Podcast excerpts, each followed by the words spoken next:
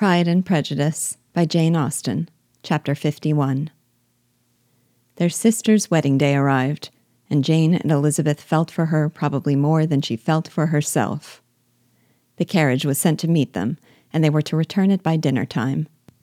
Their arrival was dreaded by the elder Miss Bennets, and Jane more especially, who gave Lydia the feelings which would have attended herself had she been the culprit, and was wretched in the thought of what her sister must endure. They came. The family were assembled in the breakfast room to receive them. Smiles decked the face of Mrs. Bennet as the carriage drove up to the door. Her husband looked impenetrably grave, her daughters alarmed, anxious, uneasy. Lydia's voice was heard in the vestibule.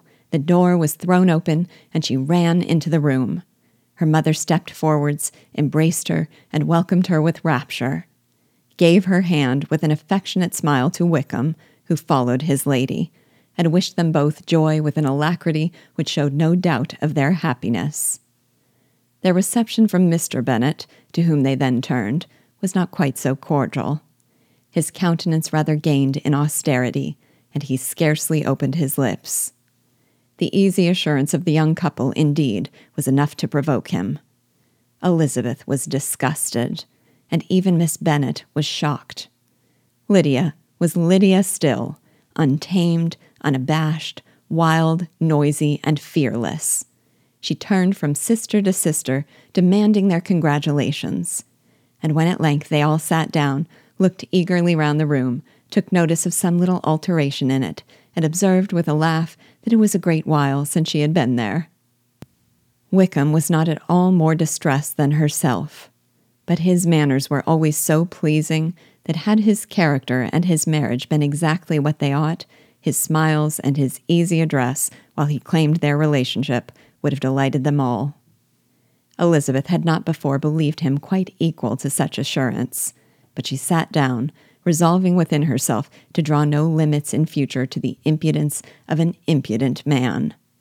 She blushed, and Jane blushed, but the cheeks of the two who caused their confusion suffered no variation of color. There was no want of discourse. The bride and her mother could neither of them talk fast enough, and Wickham, who happened to sit near Elizabeth, began inquiring after his acquaintance in the neighborhood with a good humored ease which she felt very unable to equal in her replies. They seemed each of them to have the happiest memories in the world Nothing of the past was recollected with pain, and Lydia led voluntarily to subjects which her sisters would not have alluded to for the world. Only think of its being three months, she cried, since I went away. It seems but a fortnight, I declare, and yet there have been things enough happened in the time. Good gracious! When I went away, I am sure I had no more idea of being married till I came back again, though I thought it would be very good fun if I was. Her father lifted up his eyes. Jane was distressed. Elizabeth looked expressively at Lydia. But she, who never heard nor saw anything of which she chose to be insensible, gaily continued. Oh, mamma, do the people hereabouts know I am married today? I was afraid they might not, and we overtook William Goulding in his curricle, so I was determined he should know it, and so I let down the side glass next to him and took off my glove and let my hand just rest upon the window frame so that he might see the ring, and then I bowed and smiled like anything. Elizabeth could bear it no longer. She got up and ran out of the room and returned no more till she heard them passing through the hall into the dining parlor. She then joined them soon enough to see Lydia, with anxious parade, walk up to her mother's right hand and hear her say to her eldest sister, Ah, Jane, I take your place now, and you must go lower, because I am a married woman. It was not to be supposed that time would give Lydia that embarrassment from which she had been so wholly free at first. Her ease and good spirits increased.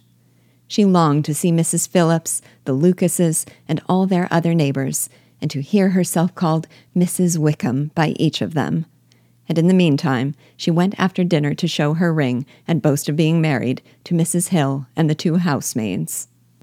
Well, mamma, said she, when they were all returned to the breakfast room, and what do you think of my husband? Is not he a charming man? I am sure my sisters must all envy me. I only hope they may have half my good luck. They must all go to Brighton. That is the place to get husbands. What a pity it is, mamma, that we did not all go. Very true, and if I had my will, we should. But, my dear Lydia, I don't at all like your going such a way off. Must it be so? Oh, Lord, yes. There is nothing in that. I shall like it of all things. You and Papa and my sisters must come down and see us. We shall be at Newcastle all the winter, and I dare say there will be some balls, and I will take care to get good partners for them all. I should like it beyond anything, said her mother. And then, when you go away, you may leave one or two of my sisters behind you, and I dare say I shall get husbands for them before the winter is over. I thank you for my share of the favor, said Elizabeth, but I do not particularly like your way of getting husbands. Their visitors were not to remain above ten days with them. Mr. Wickham had received his commission before he left London, and he was to join his regiment at the end of a fortnight. No one but Mrs. Bennet regretted that their stay would be so short, and she made the most of the time by visiting about with her daughter and having very frequent parties at home. These parties were acceptable to all. To avoid a family circle was even more desirable to such as did think than such as did not. Wickham's affection for Lydia was just what Elizabeth had expected to find it, not equal to Lydia's for him. She had scarcely needed her present observation to be satisfied, from the reason of things, that their elopement had been brought on by the strength of her love rather than by his. And she would have wondered why, without violently caring for her, he chose to elope with her at all, had she not felt certain that his flight was rendered necessary by distress of circumstances and if that were the case, he was not the young man to resist an opportunity of having a companion. Lydia was exceedingly fond of him. He was her dear Wickham on every occasion. No one was to be put in competition with him. He did everything best in the world, and she was sure he would kill more birds on the 1st of September than anybody else in the country. One morning, soon after their arrival, as she was sitting with her two elder sisters, she said to Elizabeth, Lizzie, I never gave you an account of my wedding, I believe. You were not by when I told Mamma and the others all about it. Are you not curious to hear how it was managed? Not really, replied Elizabeth.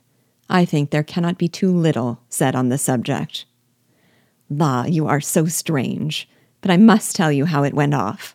We were married, you know, at St. Clement's, because Wickham's lodgings were in that parish. And it was settled that we should all be there by eleven o'clock. My uncle and aunt and I were to go together, and the others were to meet us at the church. Well, Monday morning came, and I was in such a fuss. I was so afraid, you know, that something would happen to put it off, and then I should have gone quite distracted. And there was my aunt all the time I was dressing, preaching and talking away just as if she was reading a sermon. However, I did not hear above one word in ten, for I was thinking, you may suppose, of my dear Wickham. I longed to know whether he would be married in his blue coat. Well, and so we breakfasted at ten as usual. I thought it would never be over, for by the by, you are to understand that my uncle and aunt were horrid unpleasant all the time I was with them. If you'll believe me, I did not once put my foot out of doors, though I was there a fortnight not one party or scheme or anything. To be sure, London was rather thin, but, however, the little theatre was open. Well, and so just as the carriage came to the door, my uncle was called away upon business to that horrid man, Mr. Stone. And then, you know, when once they get together, there is no end of it.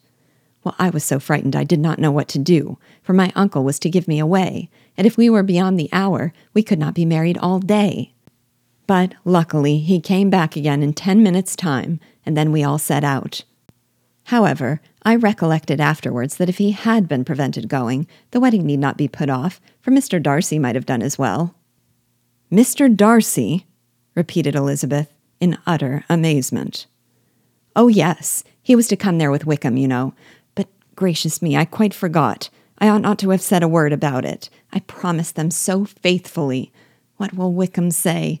It was to be such a secret. If it was to be a secret, said Jane, say not another word on the subject.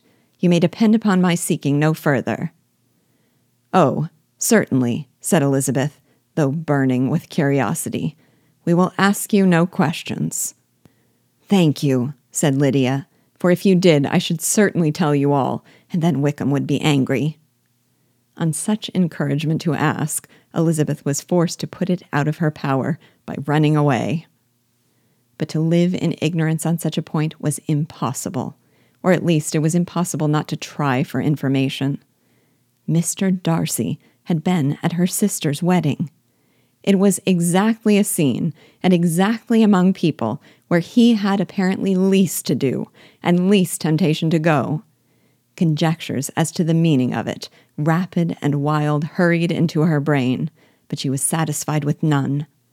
Those that best pleased her, as placing his conduct in the noblest light, seemed most improbable. She could not bear such suspense, and hastily seizing a sheet of paper, wrote a short letter to her aunt to request an explanation of what Lydia had dropped, if it were compatible with the secrecy which had been intended. You may readily comprehend, she added, what my curiosity must be to know how a person unconnected with any of us, and, comparatively speaking, a stranger to our family, should have been amongst you at such a time. Pray write instantly, and let me understand it, unless it is for very cogent reasons to remain in the secrecy which Lydia seems to think necessary, and then I must endeavor to be satisfied with ignorance. Not that I shall, though, she added to herself as she finished the letter. And my dear aunt, if you do not tell me in an honorable manner, I shall certainly be reduced to tricks and stratagems to find it out. Jane's delicate sense of honor would not allow her to speak to Elizabeth privately of what Lydia had let fall. Elizabeth was glad of it. Till it appeared whether her inquiries would receive any satisfaction, she had rather be without a confidant.